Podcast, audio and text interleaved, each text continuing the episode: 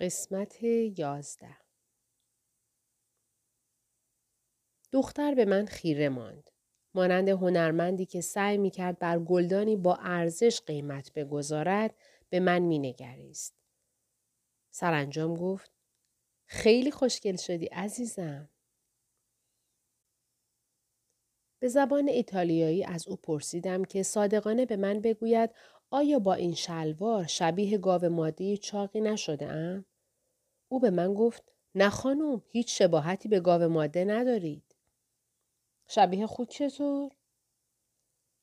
او با اطمینان به من گفت که این شلوار برازنده ام است و به هیچ وجه شبیه خوک نشدم. شبیه بوفالو چطور؟ این گفتگو می توانست تمرین خوبی برای زبان باشد. می‌خواستم دختر فروشنده را بخندانم. اما او همچنان جدی بود. بار دیگر از او پرسیدم شبیه پنیر بوفالو نشدم؟ سرانجام لبخندی بر لب دختر نشست و گفت بله میشه گفت یکم شبیه پنیر بوفالو شدین. سی و شش یک هفته دیگر ایتالیا را ترک می کنم. قصد دارم پیش از رفتن به هند برای تعطیلات کریسمس به آمریکا بازگردم. نه فقط به این دلیل که نمی توانم تعطیلات کریسمس را دور از خانواده هم باشم. بلکه برای هشت ماه باقی مانده سفرم به هند و اندونزی باید وسایل مورد نیازم را جمع می کردم. می‌خواستم خودم را آماده سفر به هند کنم. بنابراین هفته آخر اقامتم در ایتالیا به سیسیل رفتم که بخش جهان سوم و فقیرنشین ایتالیا است. بنابراین اگر می‌خواهید فقر را با چشمان خود ببینید بد نیست به این قسمت ایتالیا سفر کنید. یا شاید به این دلیل به سیسیل رفتم که گوته می‌گوید اگر کسی سیسیل را نبیند نمی‌تواند نظر درست و مشخصی درباره ایتالیا داشته باشد. اما رفتن به سیسیل آسان نبود. روز یک شنبه با قطار به ساحل جنوبی ایتالیا رفتم و بعد قایق مناسبی برای عبور از رودخانه و رفتن به مسینا کرایه کردم. به محض ورود به مسینا ایستگاه اتوبوس را پیدا کردم و با مردی مواجه شدم که در باجه بلیت فروشی نشسته بود و به نظر می رسید با کمال میل منتظر است بلیت شهر ساحلی تاورمینا را به من بفروشد.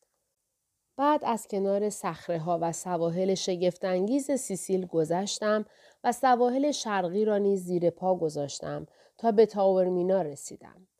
سوار تاکسی شدم تا به هتل بروم. بعد از رسیدن به هتل باید سوال مورد علاقه را از یکی از ساکنان آنجا میپرسیدم. بهترین رستوران اینجا کجاست؟ سپس با مأمور پلیس خوابالود آشنا شدم که یکی از با ارزشترین هدایای زندگیم را به من داد. کاغذ کوچکی که روی آن نام و تمام مسیرهای ورودی به محل رستوران نوشته شده بود.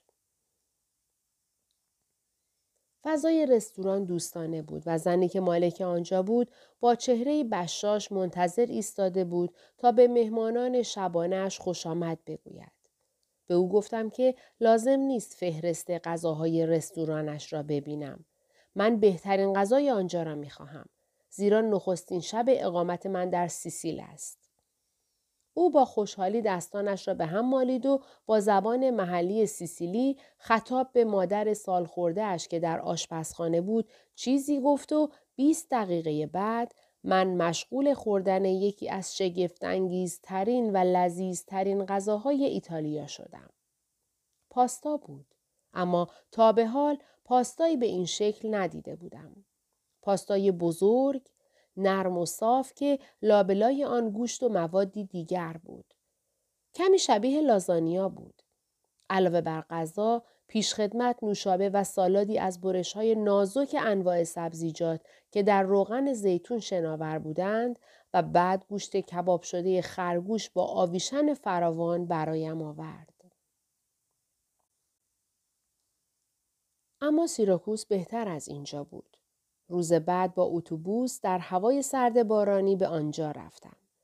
کنار یکی از خیابانهای خیس از باران از اتوبوس پیاده شدم. فورا از این شهر خوشم آمد. این شهر قدمتی سه هزار ساله دارد. باوری بر سر زبان هاست که می‌گوید دیدالوس از جزیره کرت به اینجا آمد و هرکول نیز یک بار شبی را در اینجا صبح کرده است.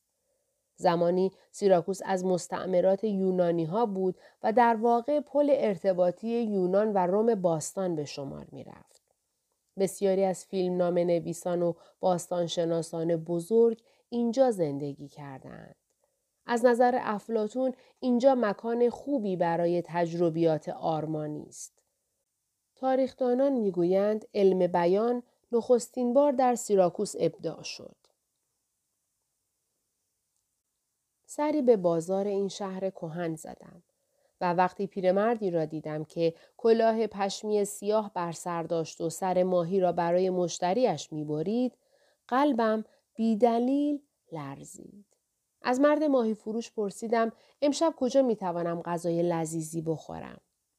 او نیز تکه کاغذ کوچکی به دستم داد که مرا به رستوران کوچک و بینامی در آن حوالی راهنمایی می کرد. آنجا به محض آنکه پشت میز نشستم پیشخدمت بشقابی پر از تکه های پنیری که روی آن گرد پسته پاشیده بودند تکه بزرگی نان معلق در روغن معطر بشقاب کوچکی پر از برش های نازک گوشت کباب شده و زیتون سالادی از پیاز و جعفری خام با چاشنی آب پرتقال تازه برایم آورد. افلاتون می نویسد هیچ شهری هر قدر قانونمند باشد نمی‌تواند در آرامش بزید وقتی ساکنانش کاری جز خوشگذرانی ندارند و عشق آنان را از پا درآورده است. اما آیا بد است که مدتی هر چند کوتاه در چنین شهری زندگی کنیم؟ آیا بد است که فقط برای چند ماه در شهری زندگی کنیم تنها با این هدف که با خوشمزه ترین غذاهایش آشنا شویم؟ یا زبان مردم شهر را بیاموزیم تنها به این دلیل که شنیدن آهنگ کلامشان دلنشین است؟ البته من نمی‌توانم تا ابد در این شهر زندگی کنم. زندگی واقعی، جنگ ها، آسیب های روحی و مرگ دست از سرم بر نخواهند داشت. فقر در سیسیل بیداد می کند. مافیا قرنها در سیسیل تجارتی موفق داشتند.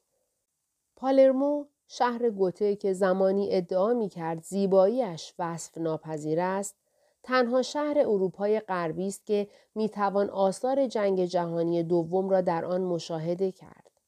ساختمان های متزلزل و مخوف که در دهه 1980 توسط مافیا و با درآمد حاصل از پولشویی بنا شده اند، ظاهری نامطلوب و زشت به پالرمو بخشیدند. من از مرد سیسیلی پرسیدم که آیا این خانه ها از بتون ارزان قیمت ساخته شده اند و او گفت اوه نه بتون این خانه ها خیلی گرونه.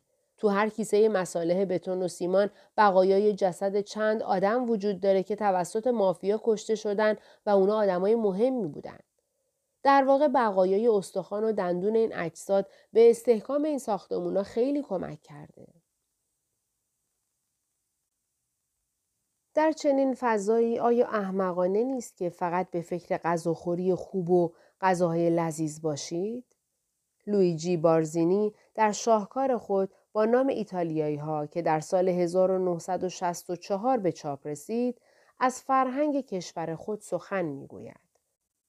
او سعی دارد به این سوالات که چرا ایتالیایی ها که بزرگترین هنرمندان، سیاستمداران و دانشمندان اعثار مختلف را داشتهاند هرگز نتوانستند به ابرقدرتی جهانی تبدیل شوند؟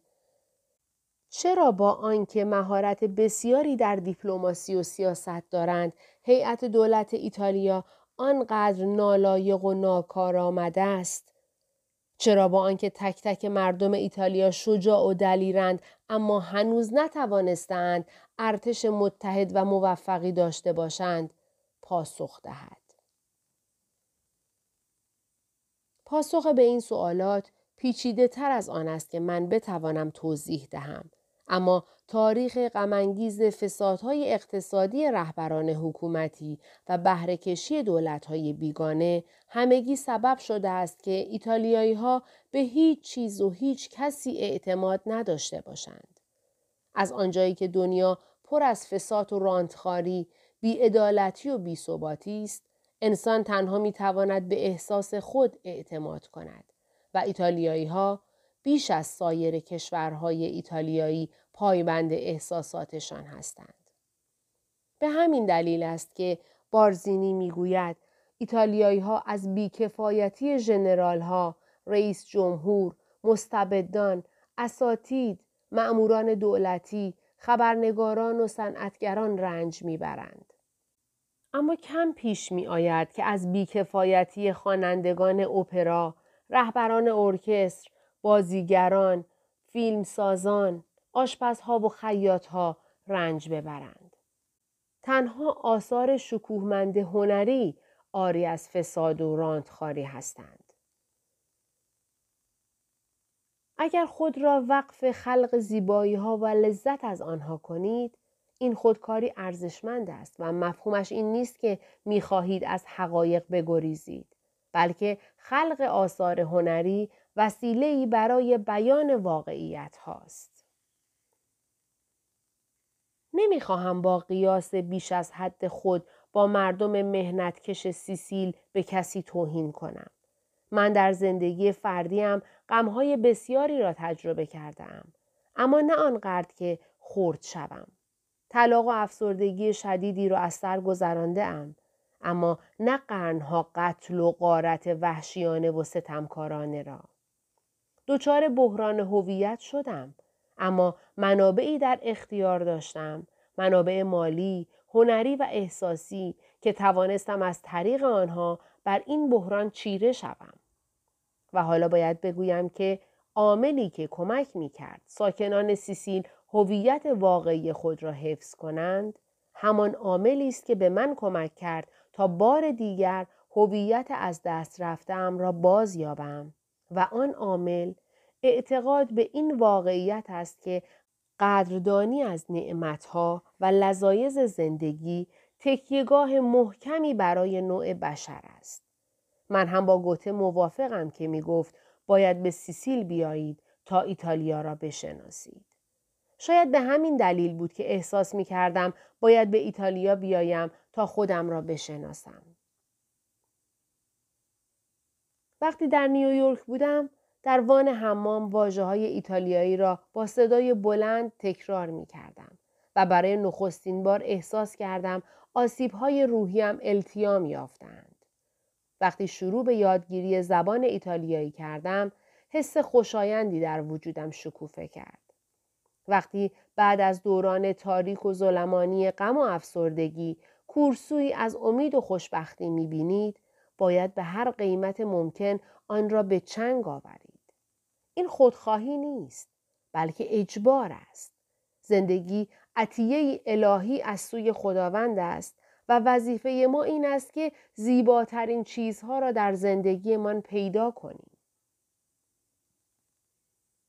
من با صورتی رنگ پریده و بدنی نحیف و لاغر به ایتالیا رفتم. نمی‌دانستم شایسته چه چیزی هستم. هنوز هم دقیقا نمی‌دانم شایسته چه چیزی هستم. اما سعی کردم با لذت بردن از خوشیهای سالم و بیزرر به انسانی سالمتر تبدیل شوم. شاید به همین دلیل بود که وزن اضافه کردم. اکنون مشتاقتر و شادتر از چهار ماه پیش هستم. و حالا که ایتالیا را ترک می کنم احساس می کنم پخته تر از چهار ماه قبل هستم. به زعم من گسترش و شکوفایی استعدادهای انسانی ارزشمندترین اتفاق دنیاست. حتی اگر زندگی تنها برای یک بار به گونه ای رقم بخورد که کسی نباشی جز خودت. کتاب دوم هند یا از دیدنتان خوشوقتم یا سی و شش روایت در جستجوی دعا و پرستش. سی و هفت وقتی بزرگ شدم، خانواده هم از جوجه های بسیاری نگهداری می کردند. ما همواره در هر وقت سال تعداد بسیاری جوجه داشتیم و هرگاه یکی از آنها میمرد در اثر بیماری یا حمله عقاب و روباه پدرم فورا جوجه دیگری جایگزین آن می کرد. او به مزرعه پرورش مرغهای خانگی می رفت و با جوجه سالم در دست به خانه باز می گشت. وقتی می خواهید جوجه جدید را به سایر جوجه ها معرفی کنید باید مراقب باشید. نباید بلافاصله او را در بین جوجه های قبلی رها کنید. زیرا ممکن است آنها به او حمله کنند. در عوض باید نیمه شب که همه جوجه ها خواب هستند جوجه جدید را به لانه جوجه های قبلی ببرید. او را کنار سایر جوجه ها قرار دهید و آهسته از آنجا دور شوید. صبح وقتی جوجه ها از خواب برخیزند متوجه حضور جوجه تازه وارد نمی شوند و فکر می کنند او همیشه آنجا بوده است و تا حالا متوجه او نشده اند. از سوی دیگر جوجه تازه وارد نیز وقتی صبح از خواب برمیخیزد و خود را در جمع سایر جوجه ها می بیند حتی به یاد نمی آورد که تازه وارد است و فکر می کند همیشه آنجا بوده است. ورود من به هند نیز دقیقا همین طور بود. هواپیمای من حدود ساعت یک و سی دقیقه صبح در فرودگاه مومبای نشست. سی دسامبر بود. چمدان در دست سوار تاکسی شدم و پس از ساعتها سرگردانی در شهر به آشرام رسیدم که واقع در روستایی دور افتاده بود. تمام طول شب که سوار تاکسی بودم چرت می زدم و گاهی چشم باز می کردم تا ببینم کجا هستم و زنان لاغرندامی را با لباس ساری می دیدم که کنار جاده با دسته هیزم در دست راه می رفتند. ساعت چنده؟ چراغ جلوی اتوبوس هایی که از کنارمان میگذشتند خاموش بود. درختان انجیر هندی با ریشه های زیبا و زخیمشان سرتاسر سر ها را پوشانده بودند. ساعت سه و سی دقیقه صبح بود که از دروازه آشرام گذشتیم و تاکسی درست مقابل معبد توقف کرد. به محض آنکه از تاکسی پیاده شدم، مردی جوان با لباسهای غربی و کلاه پشمی از دل تاریکی بیرون آمد و خودش را به من معرفی کرد. او آرتور خبرنگار 24 ساله اهل مکزیک و از مریدان استاد اعظم من بود و آمده بود تا به من خوش آمد بگوید. وقتی با صدایی آهسته خود را به هم معرفی می کردیم، صدای دعای سانسکریتی مورد علاقه ام را از داخل معبد شنیدم. این دعای صبحگاهی بود که هر روز صبح ساعت سه و سی دقیقه به محض آنکه آشرام از خواب شبانگاهی بیدار می‌شد میخواندند. کرایه راننده تاکسی را پرداختم، کوله پشتیم را به درختی تکیه دادم، کفشهایم را درآوردم، زانو زدم و پیشانیم پله معبد را لمس کرد و بعد وارد معبد شدم و به گروه زنان هندی که دعایی به زبان سانسکریت میخواندند پیوستم. این نیایشی صبحگاهی بود که زیر لب زمزمه اش می کردم. واژه های آشنای سانسکریت را بر زبان می راندم که همه در مدح و ستایش خداوند بود. دعا به اتمام رسید. زنان در سکوت تعظیم کردند. به سمت در خروجی به راه افتادند و به حیاط تاریک و بعد به معبد کوچکتری رفتند که تنها روشنایی آن نور چراغ نفتی بود و بوی خوش عود پیچیده در فضای آنجا مشام را نوازش می‌داد. من هم به دنبال آنان وارد معبد شدم. مریدان بسیاری آنجا بودند. هندی و غربی که شالهای پشمی دور خود پیچیده بودند تا از گزند سرما در امان مانند. آنان در حال مراقبه بودند. کنارشان نشستم. همچون جوجه ای تازه وارد که هیچ کس متوجه حضورش نشد. چهار زانو نشستم. دستانم را روی زانوهایم قرار دادم و چشمانم را بستم. چهار ماه مراقبه نکرده بودم. در طی این چهار ماه حتی به مراقبه فکر نکرده بودم. آنجا نشستم آرام نفس می کشیدم.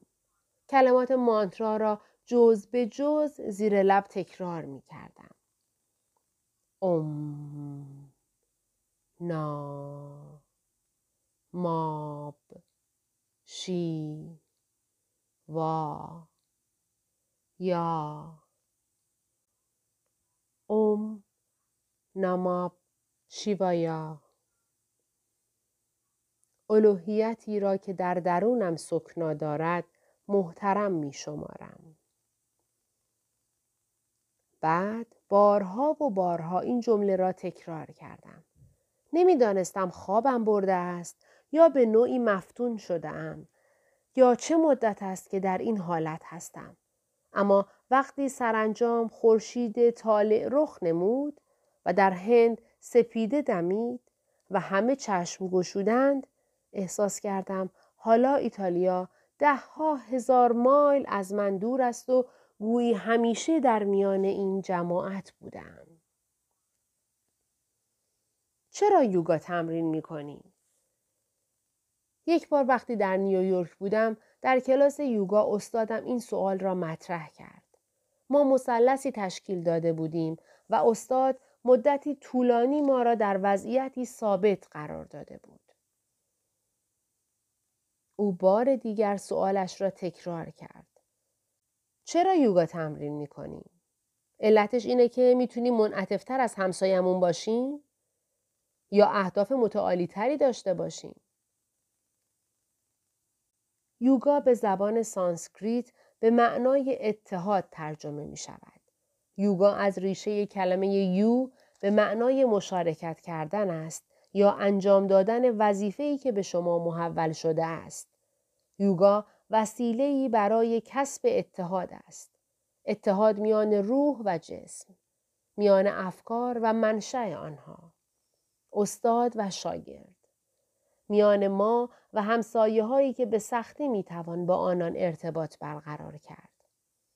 در غرب با تمرینات و ریاضت های بدنی با یوگا آشنا می شویم. اما این فقط هاتا یوگا یکی از شاخه های فلسفه است.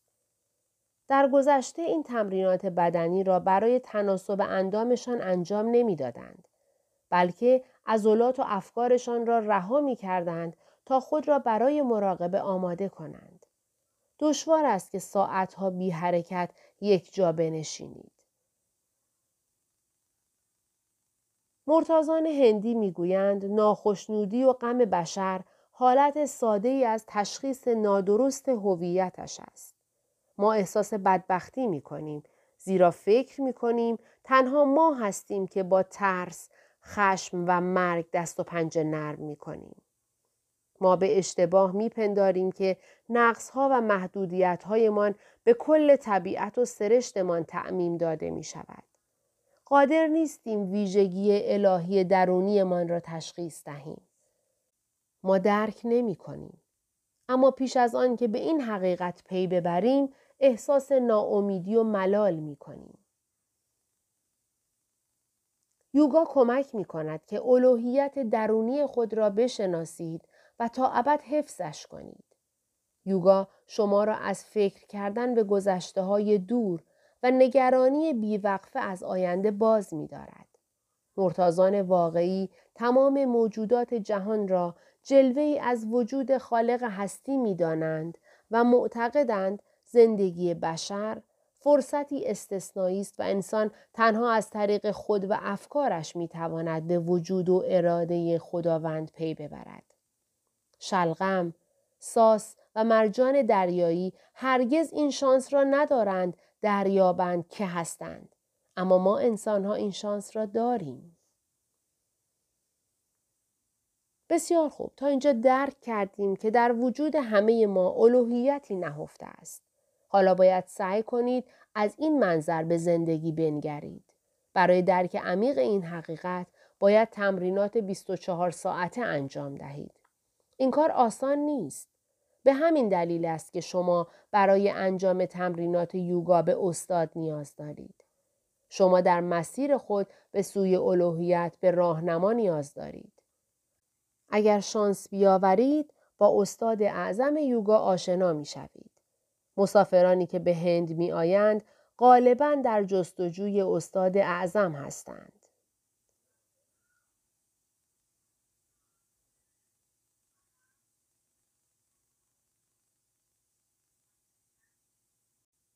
قسمت یازده دختر به من خیره ماند. مانند هنرمندی که سعی می کرد بر گلدانی با ارزش قیمت بگذارد به من می نگریست. سرانجام گفت خیلی خوشگل شدی عزیزم. به زبان ایتالیایی از او پرسیدم که صادقانه به من بگوید آیا با این شلوار شبیه گاو مادی چاقی نشده ام؟ او به من گفت نه خانم هیچ شباهتی به گاو ماده ندارید. شبیه خود چطور؟ او با اطمینان به من گفت که این شلوار برازنده ام است و به هیچ وجه شبیه خوک نشدم. شبیه بوفالو چطور؟ این گفتگو می توانست تمرین خوبی برای زبان باشد. می‌خواستم دختر فروشنده را بخندانم اما او همچنان جدی بود. بار دیگر از او پرسیدم شبیه پنیر بوفالو نشدم؟ سرانجام لبخندی بر لب دختر نشست و گفت بله میشه گفت یکم شبیه پنیر بوفالو شدین. سی و شش یک هفته دیگر ایتالیا را ترک می کنم. قصد دارم پیش از رفتن به هند برای تعطیلات کریسمس به آمریکا بازگردم. نه فقط به این دلیل که نمی توانم تعطیلات کریسمس را دور از خانواده هم باشم. بلکه برای هشت ماه باقی مانده سفرم به هند و اندونزی باید وسایل مورد نیازم را جمع می کردم. می‌خواستم خودم را آماده سفر به هند کنم. بنابراین هفته آخر اقامتم در ایتالیا به سیسیل رفتم که بخش جهان سوم و فقیرنشین ایتالیا است. بنابراین اگر می‌خواهید فقر را با چشمان خود ببینید بد نیست به این قسمت ایتالیا سفر کنید. یا شاید به این دلیل به سیسیل رفتم که گوته می‌گوید اگر کسی سیسیل را نبیند نمی‌تواند نظر درست و مشخصی درباره ایتالیا داشته باشد. اما رفتن به سیسیل آسان نبود. روز یک شنبه با قطار به ساحل جنوبی ایتالیا رفتم و بعد قایق مناسبی برای عبور از رودخانه و رفتن به مسینا کرایه کردم. به محض ورود به مسینا ایستگاه اتوبوس را پیدا کردم و با مردی مواجه شدم که در باجه بلیت فروشی نشسته بود و به نظر می رسید با کمال میل منتظر است بلیت شهر ساحلی تاورمینا را به من بفروشد. بعد از کنار سخره ها و سواحل شگفتانگیز سیسیل گذشتم و سواحل شرقی را نیز زیر پا گذاشتم تا به تاورمینا رسیدم. سوار تاکسی شدم تا به هتل بروم. بعد از رسیدن به هتل باید سوال مورد علاقه را از یکی از ساکنان آنجا میپرسیدم. بهترین رستوران اینجا کجاست؟ سپس با مأمور پلیس خوابالود آشنا شدم که یکی از با ارزشترین هدایای زندگیم را به من داد. کاغذ کوچکی که روی آن نام و تمام مسیرهای ورودی به محل رستوران نوشته شده بود. فضای رستوران دوستانه بود و زنی که مالک آنجا بود با چهره بشاش منتظر ایستاده بود تا به مهمانان شبانش خوش آمد بگوید. به او گفتم که لازم نیست فهرست غذاهای رستورانش را ببینم. من بهترین غذای آنجا را می خواهم. زیرا نخستین شب اقامت من در سیسیل است. او با خوشحالی دستانش را به هم مالید و با زبان محلی سیسیلی خطاب به مادر سال خورده اش که در آشپزخانه بود چیزی گفت و 20 دقیقه بعد من مشغول خوردن یکی از شگفتانگیزترین و لذیذترین غذاهای ایتالیا شدم. پاستا بود. اما تا به حال پاستایی به این شکل ندیده بودم. پاستای بزرگ، نرم و صاف که لابلای آن گوشت و موادی دیگر بود. کمی شبیه لازانیا بود. علاوه بر غذا، پیشخدمت نوشابه و سالادی از برش های نازک انواع سبزیجات که در روغن زیتون شناور بودند و بعد گوشت کباب شده خرگوش با آویشن فراوان برایم آورد. اما سیراکوس بهتر از اینجا بود. روز بعد با اتوبوس در هوای سرد بارانی به آنجا رفتم. کنار یکی از خیابانهای خیس از باران از اتوبوس پیاده شدم. فورا از این شهر خوشم آمد. این شهر قدمتی سه هزار ساله دارد. باوری بر سر زبان هاست که می‌گوید دیدالوس از جزیره کرت به اینجا آمد و هرکول نیز یک بار شبی را در اینجا صبح کرده است. زمانی سیراکوس از مستعمرات یونانی ها بود و در واقع پل ارتباطی یونان و روم باستان به شمار می رفت. بسیاری از فیلم نام نویسان و باستانشناسان بزرگ اینجا زندگی کردند. از نظر افلاتون اینجا مکان خوبی برای تجربیات آرمانی است. تاریخدانان می‌گویند علم بیان نخستین بار در سیراکوس ابداع شد. سری به بازار این شهر کهن زدم و وقتی پیرمردی را دیدم که کلاه پشمی سیاه بر سر داشت و سر ماهی را برای مشتریش می‌برید قلبم بیدلیل لرزید. از مرد ماهی فروش پرسیدم امشب کجا می توانم غذای لذیذی بخورم. او نیز تکه کاغذ کوچکی به دستم داد که مرا به رستوران کوچک و بینامی در آن حوالی راهنمایی می کرد. آنجا به محض آنکه پشت میز نشستم پیشخدمت بشقابی پر از تکه های پنیری که روی آن گرد پسته پاشیده بودند تکه بزرگی نان معلق در روغن معطر بشقاب کوچکی پر از برش های نازک گوشت کباب شده و زیتون، سالادی از پیاز و جعفری خام با چاشنی آب پرتقال تازه برایم آورد. افلاتون می نویسد هیچ شهری هر قدر قانونمند باشد نمی تواند در آرامش بزید وقتی ساکنانش کاری جز خوشگذرانی ندارند و عشق آنان را از پا درآورده است. اما آیا بد است که مدتی هر چند کوتاه در چنین شهری زندگی کنیم؟ آیا بد است که فقط برای چند ماه در شهری زندگی کنیم تنها با این هدف که با خوشمزه ترین غذاهایش آشنا شویم؟ یا زبان مردم شهر را بیاموزیم تنها به این دلیل که شنیدن آهنگ کلامشان دلنشین است؟ البته من نمی‌توانم تا ابد در این شهر زندگی کنم. زندگی واقعی، جنگ ها، آسیب های روحی و مرگ دست از سرم بر نخواهند داشت. فقر در سیسیل بیداد می کند. مافیا قرنها در سیسیل تجارتی موفق داشتند. پالرمو شهر گوته که زمانی ادعا می کرد زیباییش وصف ناپذیر است تنها شهر اروپای غربی است که می توان آثار جنگ جهانی دوم را در آن مشاهده کرد. ساختمان های متزلزل و مخوف که در دهه 1980 توسط مافیا و با درآمد حاصل از پولشویی بنا شده اند، ظاهری نامطلوب و زشت به پالرمو بخشیدند. من از مرد سیسیلی پرسیدم که آیا این خانه ها از بتون ارزان قیمت ساخته شده اند و او گفت اوه نه بتون این خانه ها خیلی گرونه. تو هر کیسه مساله بتون و سیمان بقایای جسد چند آدم وجود داره که توسط مافیا کشته شدن و اونا آدمای مهمی بودن. در واقع بقایای استخوان و دندون این اجساد به استحکام این ساختمونا خیلی کمک کرده. در چنین فضایی آیا احمقانه نیست که فقط به فکر غذاخوری خوب و غذاهای لذیذ باشید؟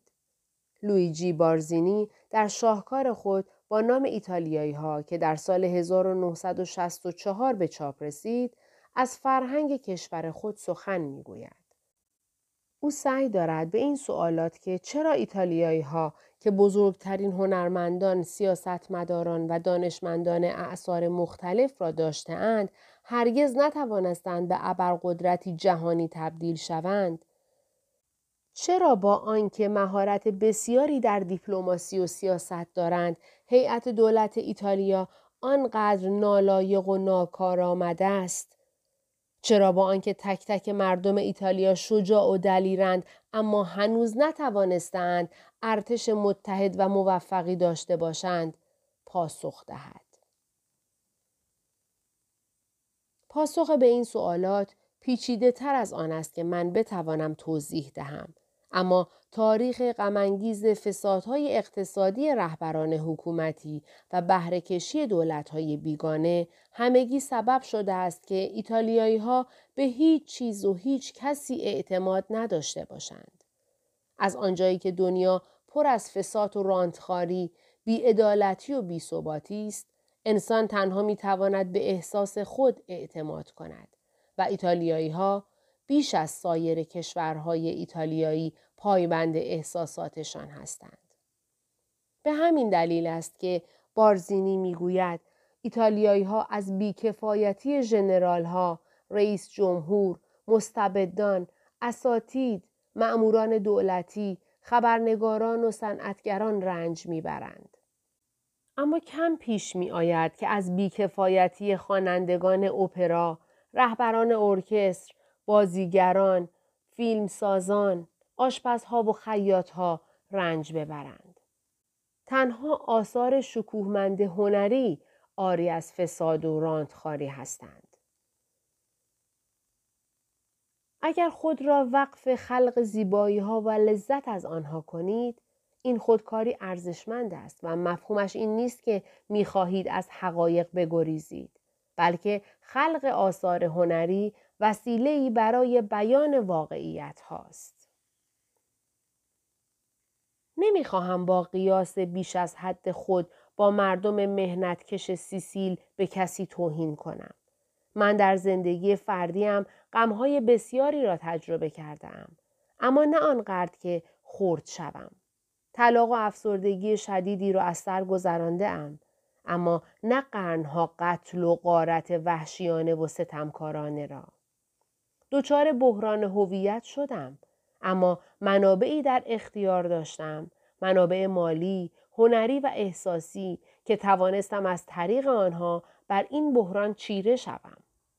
و حالا باید بگویم که عاملی که کمک می کرد ساکنان سیسیل هویت واقعی خود را حفظ کنند همان عاملی است که به من کمک کرد تا بار دیگر هویت از دست رفتم را باز یابم و آن عامل اعتقاد به این واقعیت است که قدردانی از نعمتها و لذایز زندگی تکیهگاه محکمی برای نوع بشر است.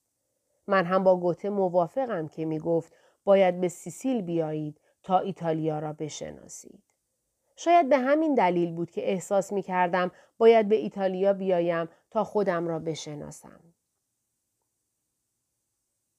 وقتی در نیویورک بودم در وان حمام واجه های ایتالیایی را با صدای بلند تکرار می کردم و برای نخستین بار احساس کردم آسیب های روحیم التیام یافتند. وقتی شروع به یادگیری زبان ایتالیایی کردم، حس خوشایندی در وجودم شکوفه کرد. وقتی بعد از دوران تاریک و ظلمانی غم و افسردگی کورسوی از امید و خوشبختی می‌بینید باید به هر قیمت ممکن آن را به چنگ آورید. این خودخواهی نیست بلکه اجبار است. زندگی عطیه الهی از سوی خداوند است و وظیفه ما این است که زیباترین چیزها را در زندگیمان پیدا کنیم. من با صورتی رنگ پریده و بدنی نحیف و لاغر به ایتالیا رفتم. نمی‌دانستم شایسته چه چیزی هستم. هنوز هم دقیقا نمی‌دانم شایسته چه چیزی هستم. اما سعی کردم با لذت بردن از خوشیهای سالم و بیزرر به انسانی سالمتر تبدیل شوم. شاید به همین دلیل بود که وزن اضافه کردم. اکنون مشتاقتر و شادتر از چهار ماه پیش هستم. و حالا که ایتالیا را ترک می کنم احساس می کنم پخته تر از چهار ماه قبل هستم.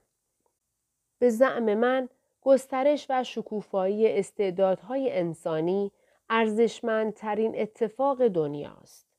حتی اگر زندگی تنها برای یک بار به گونه ای رقم بخورد که کسی نباشی جز خودت. کتاب دوم هند یا از دیدنتان خوشوقتم یا سی و شش روایت در جستجوی دعا و پرستش سی و هفت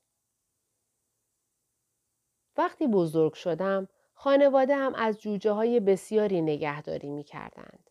ما همواره در هر وقت سال تعداد بسیاری جوجه داشتیم و هرگاه یکی از آنها میمرد در اثر بیماری یا حمله عقاب و روباه پدرم فورا جوجه دیگری جایگزین آن می کرد.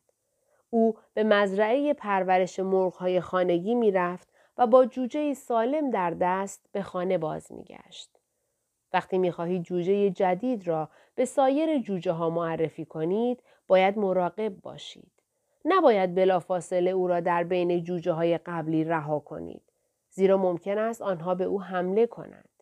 در عوض باید نیمه شب که همه جوجه ها خواب هستند جوجه جدید را به لانه جوجه های قبلی ببرید.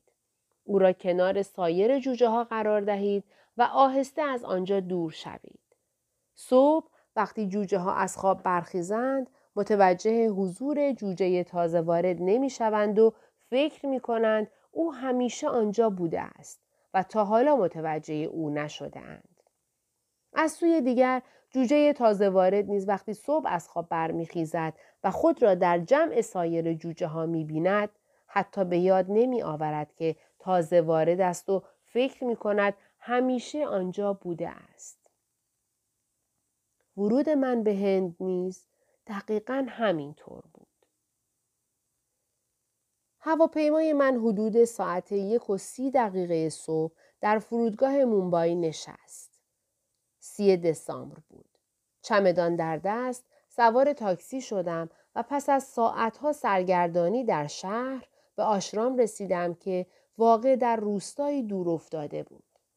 تمام طول شب که سوار تاکسی بودم چرت می زدم و گاهی چشم باز می کردم تا ببینم کجا هستم و زنان لاغرندامی را با لباس ساری می دیدم که کنار جاده با دسته هیزم در دست راه می رفتند. ساعت چنده؟ چراغ جلوی اتوبوس هایی که از کنارمان میگذشتند خاموش بود. درختان انجیر هندی با ریشه های زیبا و زخیمشان سرتاسر سر ها را پوشانده بودند. ساعت سه و سی دقیقه صبح بود که از دروازه آشرام گذشتیم و تاکسی درست مقابل معبد توقف کرد. به محض آنکه از تاکسی پیاده شدم، مردی جوان با لباسهای غربی و کلاه پشمی از دل تاریکی بیرون آمد و خودش را به من معرفی کرد. او آرتور خبرنگار 24 ساله اهل مکزیک و از مریدان استاد اعظم من بود و آمده بود تا به من خوش آمد بگوید. وقتی با صدایی آهسته خود را به هم معرفی می کردیم، صدای دعای سانسکریتی مورد علاقه ام را از داخل معبد شنیدم. این دعای صبحگاهی بود که هر روز صبح ساعت سه و سی دقیقه به محض آنکه آشرام از خواب شبانگاهی بیدار می‌شد میخواندند. کرایه راننده تاکسی را پرداختم، کوله پشتیم را به درختی تکیه دادم، کفشهایم را درآوردم، زانو زدم و پیشانیم پله معبد را لمس کرد و بعد وارد معبد شدم و به گروه زنان هندی که دعایی به زبان سانسکریت میخواندند پیوستم. این نیایشی صبحگاهی بود که زیر لب زمزمه اش می کردم. آشنای سانسکریت را بر زبان می راندم که همه در مدح و ستایش خداوند بود. دعا به اتمام رسید. زنان در سکوت تعظیم کردند. به سمت در خروجی به راه افتادند و به حیاط تاریک و بعد به معبد کوچکتری رفتند که تنها روشنایی آن نور چراغ نفتی بود و بوی خوش عود پیچیده در فضای آنجا مشام را نوازش می‌داد. من هم به دنبال آنان وارد معبد شدم. مریدان بسیاری آنجا بودند. هندی و غربی که شالهای پشمی دور خود پیچیده بودند تا از گزند سرما در امان مانند. آنان در حال مراقبه بودند. کنارشان نشستم. همچون جوجه ای تازه وارد که هیچ کس متوجه حضورش نشد.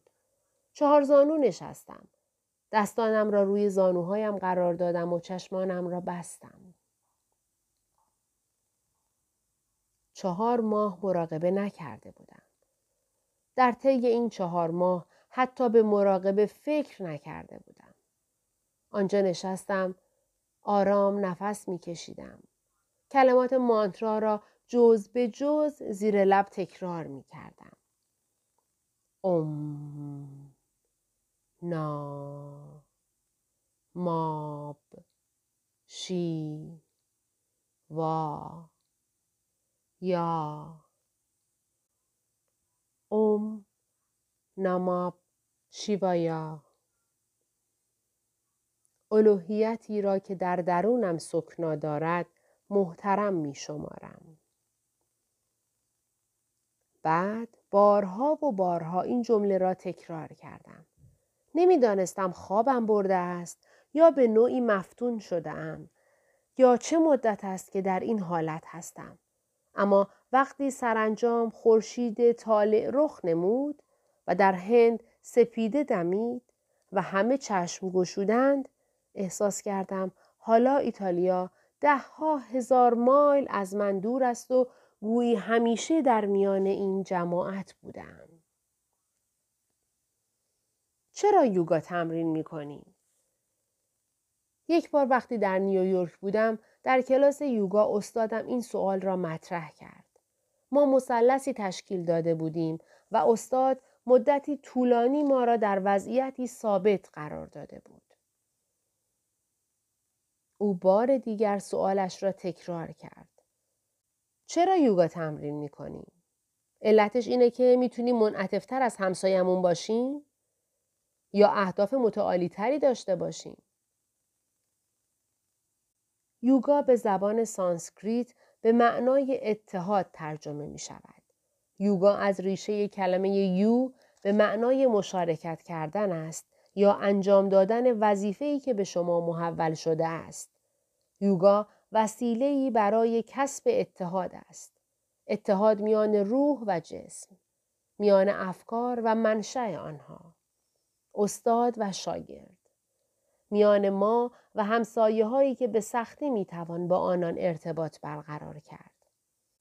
در غرب با تمرینات و ریاضت های بدنی با یوگا آشنا می شویم. اما این فقط هاتا یوگا یکی از شاخه های فلسفه است. در گذشته این تمرینات بدنی را برای تناسب اندامشان انجام نمی‌دادند بلکه عضلات و افکارشان را رها می کردند تا خود را برای مراقبه آماده کنند. دشوار است که ساعتها بی حرکت یک جا بنشینید. مرتازان هندی می‌گویند ناخشنودی و غم بشر حالت ساده ای از تشخیص نادرست هویتش است. ما احساس بدبختی می کنیم زیرا فکر می کنیم تنها ما هستیم که با ترس، خشم و مرگ دست و پنجه نرم می کنیم. ما به اشتباه میپنداریم که نقصها و محدودیتهایمان به کل طبیعت و سرشتمان تعمیم داده می شود. قادر نیستیم ویژگی الهی درونیمان را تشخیص دهیم. ما درک نمی کنیم. اما پیش از آن که به این حقیقت پی ببریم احساس ناامیدی و ملال می کنیم.